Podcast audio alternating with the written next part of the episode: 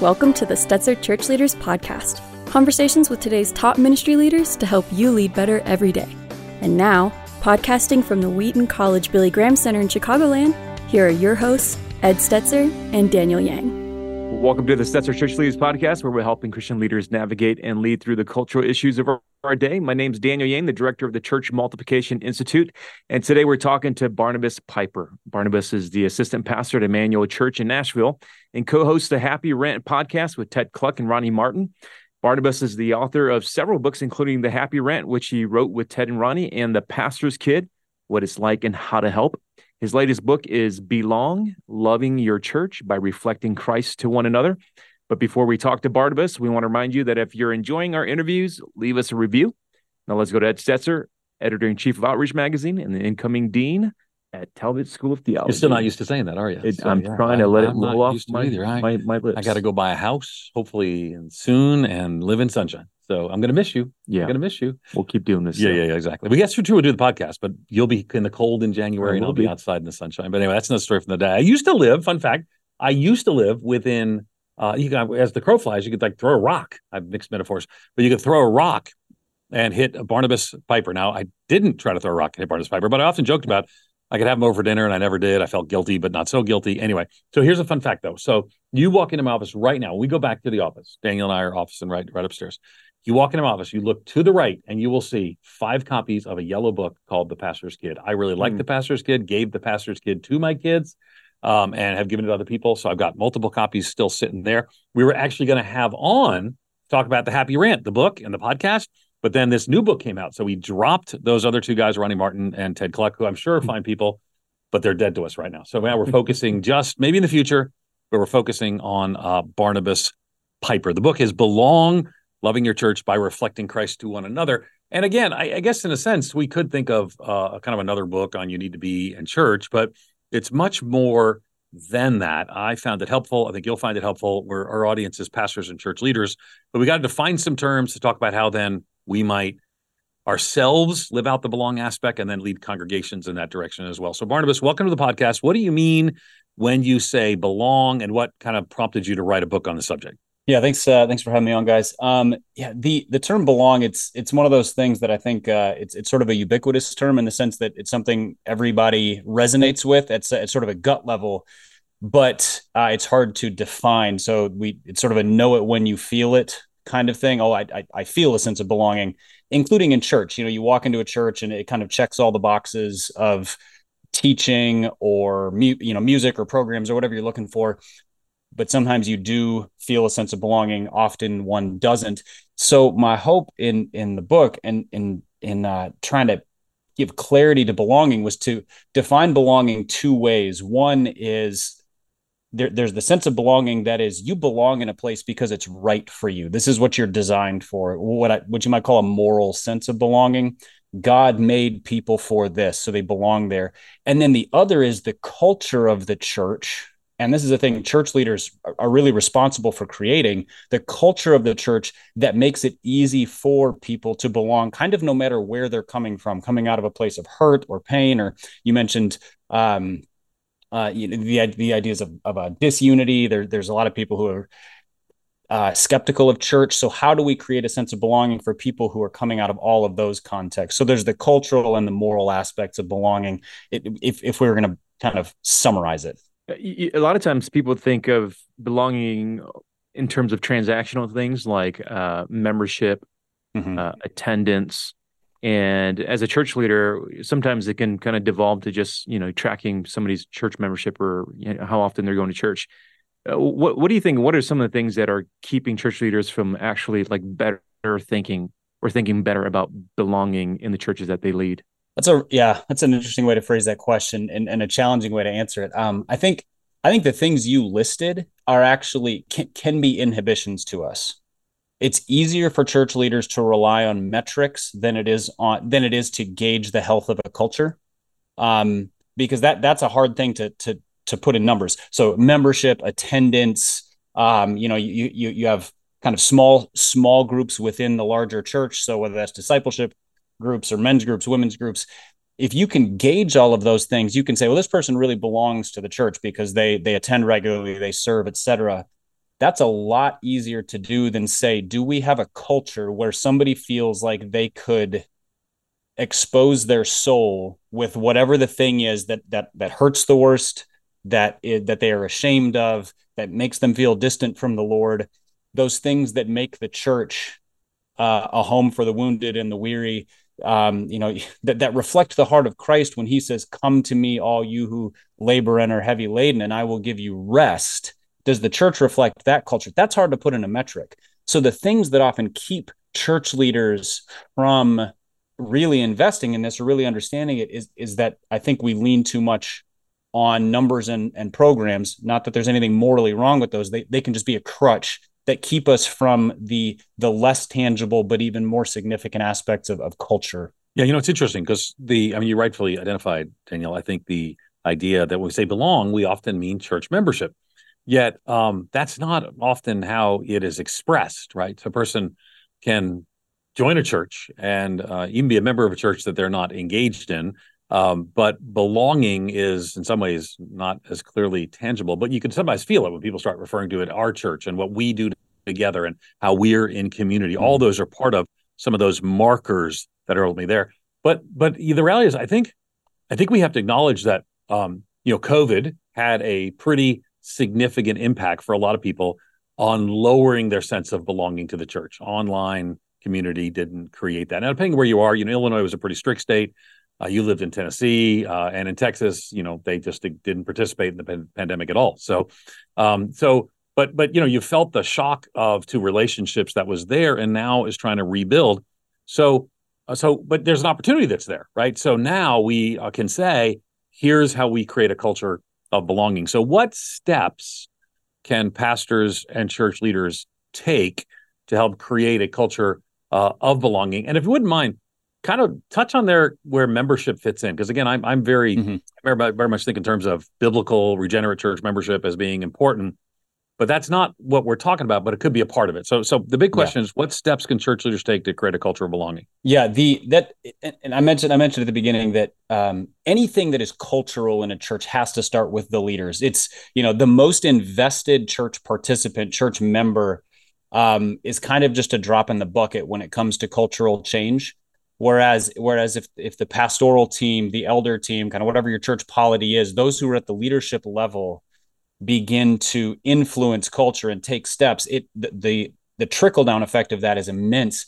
I would say the first things that that the pastors and the leaders must do is uh, it, it's basically make bold claims about where you intend to go in terms of your culture and then back them up. So let me, as an example, one of the things that that was so resonant with me when I arrived at Immanuel, where I now serve, early on was uh, the call to worship. And I mentioned this in the in the preface of the book, but there's this there's this um, sort of liturgy that we use regularly. I think Ray Ortlund, who is our founding pastor, took it from 10th Presbyterian in uh, in Pennsylvania, and James Boice and, modified it. But it it starts with "To all who are weary and need rest, to all who mourn and long for comfort.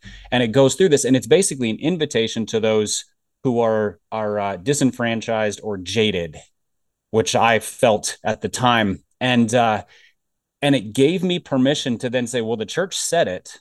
Will they live it out? Is this a place where weary people can then be find rest?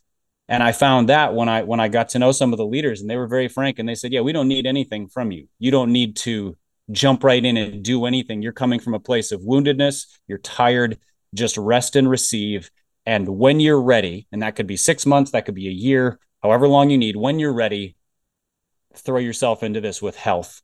Um, you know, the idea of who all who, to all who mourn and long for comfort. I was able to go in and say, these are some of the things that have been painful in my life and take the risk of being honest and have them not say, well, here's here's a therapeutic program here's seven books to read here's a let me, let me plug you into this ministry but rather just walk alongside me walk in prayer so there was a gentleness in it and so there's a there has to be a culture so uh, that backs up those claims of truth in the gospel truth in scripture but also a culture of safety meaning if somebody comes with something difficult they won't receive condemnation they will receive let's take that to the cross because it's already been dealt with there anyway.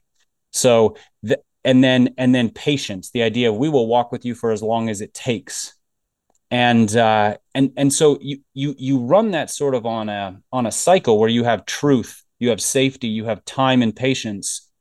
And it creates a context where belonging can begin to happen especially for those who find it difficult.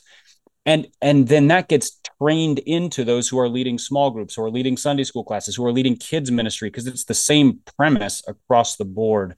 So in terms of steps to take i think that i think that's it. I, it's not they're not programmatic start doing this this and this as much as it is almost you know we we intend to be this kind of church and then we will live this out and then we will live it out at each level of the church and then I think Ed, you asked about where does membership? Yeah, yeah, I'm fit? I'm intrigued because I just think that for most yeah. people, belong.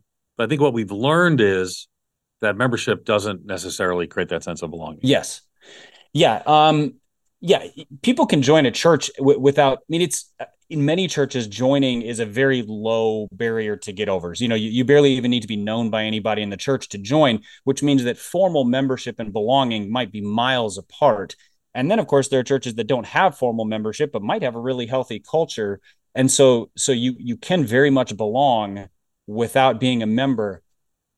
I think the ideal is for a church with formal membership. I, I, think that's a pretty I think that's a significant part of ecclesiology. I believe in membership.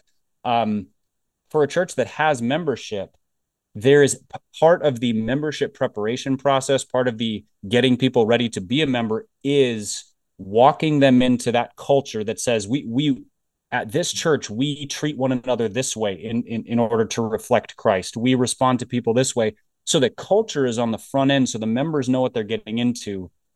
They're seeing it from up front, they're experiencing it in community and then they're being told it explicitly so that when they step into membership, yes, there's the expectation of service, there's the expectation of giving, there's the expectation of participation, physical presence, but also I'm going to participate in a gospel based culture of safety and patience, relying on the Holy Spirit that, that is reflective of, of the uh, of the heart of Christ. Hmm. I'd like to ask you a, like a very like uh, on the ground level question. Mm-hmm. Part of this, I mean, you're you're in the trenches um, as a as a pastor there in Immanuel. Um, you may have heard this before. I mean, I, I know I have. Uh, somebody's a part of the church for maybe a year or two, or maybe even longer than that, and then at some point, you know, they schedule a coffee with you, and they'll let know they want to leave because they say, because I don't feel like I have a place of belonging anymore, or I don't yeah. feel like I belong here anymore. Um, help pastors process that. Like, how would you process that question, uh, or that you know that that uh, that meeting? Because it happens more often than than not yeah, it's it's it's one of those always unhappy conversations. I mean, it's they, they can have a they can have a happy conclusion, but it, they're they're never ones that that are exciting to have. Um, I I would start by not by trying very hard not to put them on the spot, like not sort of a defend your position. I don't want to be defensive about the church. I'm well aware that my church and just about any church uh, we could have dropped the ball. We could have created a context where people fall through the cracks. It happens. You know, people people try hard to be part of a church and still don't feel that sense of belonging. And so I, I don't want to be defensive, nor do I want to put them on the defensive, but but I would love to hear from them and just ask, you know, what how basically how have you engaged with the church? What are some of the ways that you that you've invested? You know, if they're like, well, I'm there every Sunday and that's it, that gives me room to say, well, have you tried some of these smaller contexts? Have you taken a risk of of stepping into a small group and getting to know some people? Have you come to our men's gatherings, our women's gatherings? So, because a lot of times people tap out without actually trying. Mm-hmm. Sometimes, and I would say it's fairly rare for people to take all the the positive steps of investment in a church community and still say it's not for me it happens, but it, it's not it's not nearly as common. And then and then I would say I would try to ask them like, well, what are you looking for? What are you looking for in a church? You know, what what would give you the sense of belonging? Because I think if they can't articulate that, they're going to be frustrated where they go next. And I would happily tell them that. Not to say, well, you're doomed as much as, man, until you know what you're looking for, I think you're just going to get frustrated at the next place too because because it's intangible so if, if, you know if you're looking for a particular kind of community that we don't offer it might be smart for you to leave because there are churches who do things way better than we do in certain areas. Um, and so I, I would just kind of want to feel it out to get the to get the lay of the land and find out what what is the what is the pastoral direction they need. Some people need to be blessed on their way. Some people need to be encouraged to stay and invest more deeply. Some people you try to persuade to stay and they still peace out because they just for whatever reason they're done and that that those are the ones that are the most disappointing and grieving. Um but yeah, the thing that I wouldn't want to do is to moralize um attachment to my church. If you leave, mm-hmm. you are in the wrong. That kind mm-hmm. of thing. Um as much as you really need to be part of a church. We would love to have you here, but if not here, is there anything I can do to help you find a place, give you some direction to a place where you can find a place of belonging? Because there are thousands of expressions of the local church. Be part of one of them, because because that's what the Lord has for us. So you know the the the question that probably comes up for a lot of people, probably not, maybe some, but probably not as overwhelming in our audience because it's pastors and church leaders. But with people they're walking with, is it might be church hurt, um, and mm-hmm church hurt um, can come in lots of forms. Some forms that are quite terrible, some forms that are might be my minor, but on that that spectrum back and forth. So, um, well, we want people to experience belonging, um, and I, I, love the theme of the book. Again, the the title of the book is is uh, belong, loving your church by reflecting Christ to one another. But someone who's been wounded has a hard time doing that, and maybe that wound is in your church, and like you said, maybe connecting to another church and belonging there might be part of that journey. But how do you talk to that person about belonging who's been wounded by the church? Yeah, it's a, it's two very different conversations. If they've been wounded by another church and they come to our church, right. that's you know, there's that category. If they've been wounded in my church, um, th- then there's there's probably repentance and restoration that needs to be initiated.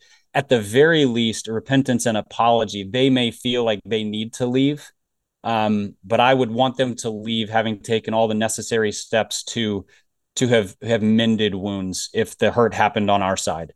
Um, it is really common for people to come to our church having been hurt elsewhere. And one of the things I've learned, and I'm sure other church leaders have experienced this, is that when people say they've experienced church hurt, uh, that is that means so many things that it means nothing. Um, and not that it's not a real thing, but it means you need to figure out what do they mean by it um, somebody will claim church hurt because they told the the the pastor they should stop singing this kind of song and they kept singing it and now they're hurt. That's I'm sorry, you just got disappointed because your expectations weren't met. That's different than there were there were entrenched elders who were manipulative, who who were running an agenda that was outside of something Christ-like. That's a real thing that happens, and it really hurts people. So I would want to hear the story and know: is this somebody who might need you know discipleship towards maturity in their expectations which happens or somebody who we simply say give us a chance to show that we will love you we will care for you we will walk with you. You can ask any questions. If you're fearful or skeptical please just come to us. We're not we're not hiding anything. And uh and and hopefully we can we can earn your trust over as much time as it takes. And for some people, that's relatively quick. And for some people, it's years. I mean, we've had people at our church for two, three years before they finally say, okay, now I'm ready to get in a small group. Now I'm ready to to kind of buy in. And that that goes back to that uh, that patience piece that I was talking about earlier. That you just we we can't put a timeline on people that the Holy Spirit hasn't you know signed off on because restoration is is the Spirit's business and our job is to shepherd people and care for people. And sometimes it just takes a long time. So I, I do think there's also an area of clarity where we as church leaders we do have a responsibility and a right to point out where sometimes people claim hurt where they were in the wrong. And and there are there are occasions when somebody says they're hurt and in reality they're mad or they're mm. disappointed and to say hey that that wasn't sin against you. That was, you know, you you mishandled that situation. There have been there are rare occasions you send them back and you say, I, I think you need to go make things right. I think you left badly. Um, sometimes it's just, hey, it, you, if you bring those expectations into this church, you might be disappointed again because again, you can't hold us hostage with your desires. Right. Often, so we, but we, we, yeah, but we definitely acknowledge though that would be there would be situations where where people are genuinely hurt and got to yes. walk through that. And I think you kind of talk through some of the compassion that it would yeah. take to do that. But also part of pastoring is to sort of walk through what what really is going on in those mm-hmm. situations. Mm-hmm. So I think that makes yeah. a distinction. Yeah. And and and I think if if and, and all of this should be handled with gentleness. Like even if somebody needs yeah. correction, you're not you're not kicking them out of your church. You're just saying, hey, I, the sense that I'm getting is that there was unresolved conflict and and that you might have participated in that. What needs to happen to resolve that? And and and again, you're leaving it to the spirit to do the convicting, but you are pointing them that direction. So it's all done with gentleness but yeah, we there is especially with as much controversy and and and uh, there's some ugliness at the church leadership level these days. There are a lot of genuinely hurt, genuinely jaded, and disappointed people who show up, and for them, it is patience, it's listening, and it is a it is a constant open door to the leaders in the church to say, hey, if there's anything you see that makes you uncomfortable, just come and ask. We are happy to talk through why, how, listen to you, and and give you a chance to to trust us. And uh and we want to earn your trust over time and give you as much time and space as you need. Yeah and i feel like it's built into the uh to the to the tag in your book. I mean loving your church by reflecting christ to one another. I think those tension points are often like that's the moment where you you decide you know do, am i going to belong to to the people here by working through this tension working through this hurt and I feel like a lot of the willingness to work through tension, working through hurt, has to be an expectation in the culture. So maybe a practical question is, you know, Barnabas, as you're working with churches, like what do you see is the way that culture uh, churches are building cultures where they feel comfortable hand, uh, you know, working through tension, working mm-hmm. through mm-hmm. uh, the church hurt, and saying this is the occasion where we actually get to apply Christ in our lives. Like, how do you how do you get to that culture? the thing that stands out most to me about that is if, if you look at the if you look at the list of one another commands in scripture you know love one another bear with one another forgive with forgive one another uh, live in harmony with one another the assumption that that the uh, the new testament writers are making there is that there will be conflict you don't need hmm. to forgive people who haven't hurt you you don't need to bear with people who you like that's good. You don't need to live in harmony with people who are easy to get along with. So the assumption is this is going to be difficult. This is going to be messy. And so the churches that exhibit this culture are those who are embodying the reality of unity in the church as exi- like, like what Ephesians talks about where yes, we are one, but also this is not easy. Mm-hmm. We are we are a fellowship of very different people, very different ideologies, very different all sorts of things except that we are one in Christ. And so we will bear with, forgive, love, teach, admonish, encourage, pray for, etc. And so those all of the one another commands um, acknowledge the reality of, of difficulty and conflict and even pain. They also all reflect the heart of Christ because every single one of those is something that Jesus did first. He hmm. did he did every single one of those perfectly on behalf of his people you know, he had to bear with his 12 disciples who were morons. He had to certainly do admonishing. He encouraged, he prayed for, he forgave. I mean, he's he's the means of forgiveness. You look at all these things. And so you look at those, it's a picture of how we are to live, and it's also a picture of a perfect Christ. And so the churches that that uh, just never lose sight of those things are the ones who exhibit this culture. And and that also means that these it allows those churches then to fend off secondary agendas and secondary issues that often cause division. When things of second importance are moved to the top of the list, we divide over something that isn't Jesus. And yeah. that's, you know, and we lose that culture of safety, of healing, of, of compassion.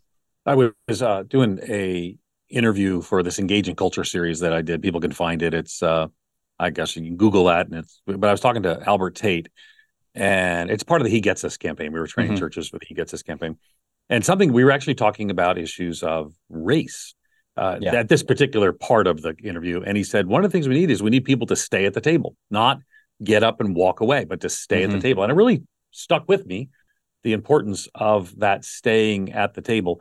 Because I think of the times when I was most beautifully engaged in the life of the church, it was actually with people that I had made it through conflict. Um, yes. And that would be the beauty of my marriage. We made it through conflict, even my relationship with my kids or my extended family. We we walked through conflict. And yet right now, I mean, again, we with all the caveats that would be there about you know abusive situations and and dangerous, mm-hmm. we we have all the caveats, but at the end of the day, belonging takes an active participation and a desire to stay at the table, which I think is really key. So so what then would I look for if I'm you know, if I if I want to see some of the markers in our own church, right? Remember, pastors, church leaders, audience. What mm-hmm. are some of the markers I want to look for and maybe even promote or facilitate or lead towards so that people might say i belong to this church I mean, maybe maybe i'm at first wesleyan i'm at you know i'm at first assembly and i belong to this church how, what, what what what are we trying to hear to see from the people and how do and how do we get there?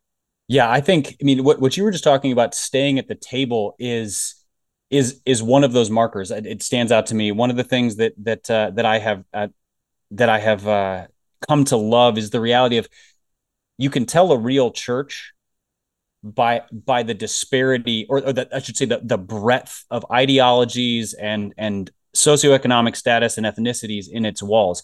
If you look at a group of people and you go, it doesn't make any sense that they are close to one another, but they are, mm-hmm. th- that's evidence that there's genuine belonging in Christ because because other culturally they would be if not enemies at least just distant they would live in different zip codes uh, so so that and and I don't just mean sort of diversity by number, but unity. Like you look around and you go, there's there's a a blue collar person and a white collar person confessing sin to one another, encouraging one another, and building one another up in Christ. Well, they don't belong in the same zip code, except in Christ they sure do. Um, same thing across ethnic lines and so forth. So so I think that's a piece of it. I think that a place where people and, and as a leader, this you know you have to you have to you have to kind of get get among the sheep to really know this but is your church a place where people feel like they can come in and unburden themselves of the things that are the most costly to share out loud um, that are risky. And and and we all know what this means because we know what it's like to be at a church where it does not feel safe to say hey i have been through this. I struggle with this. I have failed in this way because it you know you're gonna you're gonna face a bad response. So is your church the kind of place amongst the membership and amongst the leadership where somebody can come in and say i failed in this way and know that while while we don't look at that sin as okay we will absolutely walk with them towards repentance and restoration. There's a there's a there's a, a welcoming of that as we take it to christ. Um i think real practically joy joy is an aspect of it. Nobody wants to belong to a place that that's boring or that that is that is lifeless. So if there's a very real sense of, you know, when your church service ends and you look out there and, and you end up having to sort of shoo people out of the church building after 45 minutes, an hour, the Lord is doing a great thing in the sense of belonging because people are lingering, they wanting to bond. Or if they they're leaving in groups to go to meals here, go to that house there. So there's there's a sense of, of joy in the fellowship of it. And then I'd say the last thing is what is happening that's out of sight. And so this is one of those, you know, get to know your small group leaders, get to know your Sunday school teachers, you know, whatever your contexts are, they're smaller, so that you you find out the the miracles that the Lord is working in in in the homes as people pray together, as people walk through life's difficult circumstances together. Because again, most of church life happens outside of Sunday mornings. So, what is the belonging that is available to people on Thursday evenings in someone's living room or Tuesday mornings at a coffee shop as they get together with folks? What is the Lord doing in those contexts?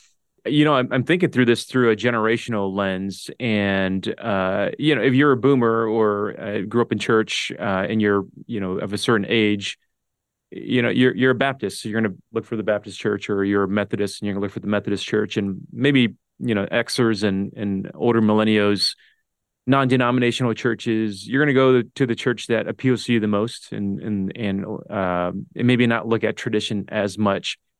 But I think about like the transient nature of this emerging generation, current generation, and how it's uh, you know in work you see this uh, in other kinds of subscription based or membership based things you see this like there isn't this like long term mentality. Um, i planted churches in urban spaces that were, were urban places that were very transient. Mm-hmm. and so you'd see people stick around maybe a year and a half two years three years at most.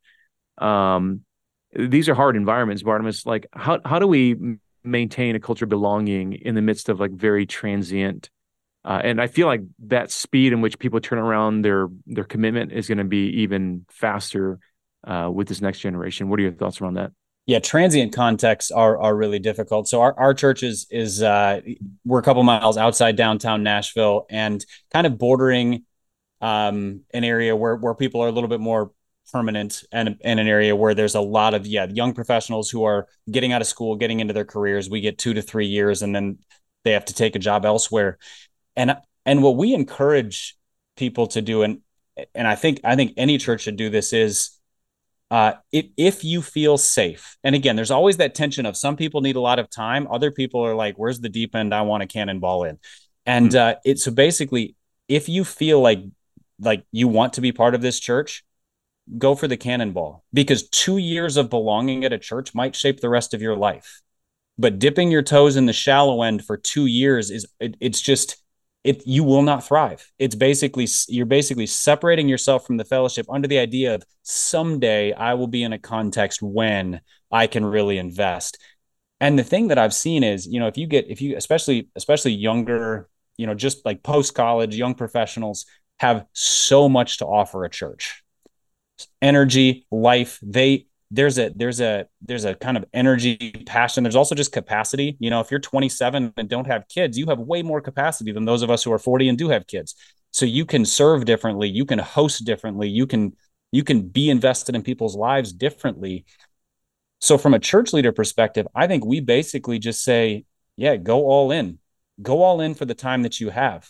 You know uh, we have we have people who are in the army. You know they they drive down from fort campbell which is a which is a quite a drive to Nashville, but they'll do it anyway.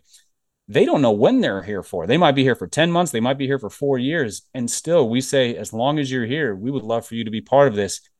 And they make they make a profound difference to the church. I think that's the other piece is oftentimes we we we sell membership as if it's, you know, it's like a country club. Here are your benefits.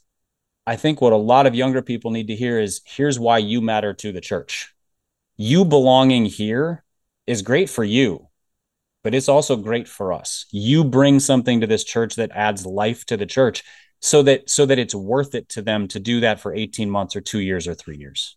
Last last word. Um pastors and church leaders they want that they want that sense of belonging it relates to a sense of unity how do those mm-hmm. things come together uh, unity and belonging and what exhortation would you have to pastors and church leaders to build towards both I don't think you can have a genuine sense of belonging in a church without a a, a healthy uh, foundation of unity in Christ. Um, because otherwise, what is somebody belonging to? It seems to me that that there are sort of two versions of false unity the church often leans into. One is unity by by defining ourselves by what we are against. You know, we are opposed to this thing, so we're going to be unified around that. And the fact is that that's a pretty shallow temporal unity. You know, if I change my opinion, I'm out. If I don't agree with you in the first place, I'm out. If uh, if the issues change, we no longer matter. The other version is false unity of niceness. We sort of we assume unity because everybody pretends to get along. Uh, maybe this is a southern thing, but uh, I lived in Wheaton for a long time. I think it's a Wheaton thing too. So um, there's a lot in common between American South and Wheaton. Just so yeah, you know. the only thing That yeah, the biggest difference is the accent and, uh, exactly. and maybe the and maybe the guns. Um, but uh, but yeah, so you have this facade of unity, but that can't stand up to anything. It can't stand up to conflict. It can't stand up to pain or suffering. So you have to have unity where we say Jesus first, Jesus always, and everything else will be dealt with in accordance with that. And so that because that also present that provides the context where somebody who is hurting who is jaded can come in and go okay this church isn't going to get politically weird on me. This church isn't going to get socially weird on me. This church isn't going to get economically weird on me because it's about christ. I'm not going to get hurt. There's not going to be an agenda. And the unity has to be there. And uh, if ephesians is fresh on my mind because we're preaching through it as a church but also it has the first half of Ephesians is so much about unity in the church because of Christ. You know, in Christ, through Christ, because of Christ, we are one new man. And and so that that has to be the thing that is central for belonging to be possible. if you start with we just want to be the nicest church possible so people can belong they're going to get in and they're going to find a bunch of ugly on the back end if you start with we're unified in christ and we're going to reflect that then when people come in no matter how kind of sloppy your programs are they're going to go but i love the heart of this place i love the heart of these people You've been listening to Barnabas Piper talk about his newest book, Belong Loving Your Church by Reflecting Christ to One Another. We want to encourage you to grab yourself a copy. And thanks again for listening to the Stetzer Church Leaders podcast. You can find more interviews as well as other great content for ministry leaders at churchleaders.com slash podcast. And again, if you found our conversation helpful today, we'd love for you to take a few moments, leave us a review.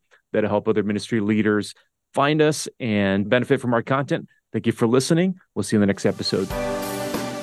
You've been listening to the Stetzer Church Leaders Podcast. For more great interviews, as well as articles, videos, and free resources, visit our website at churchleaders.com. Thanks for listening.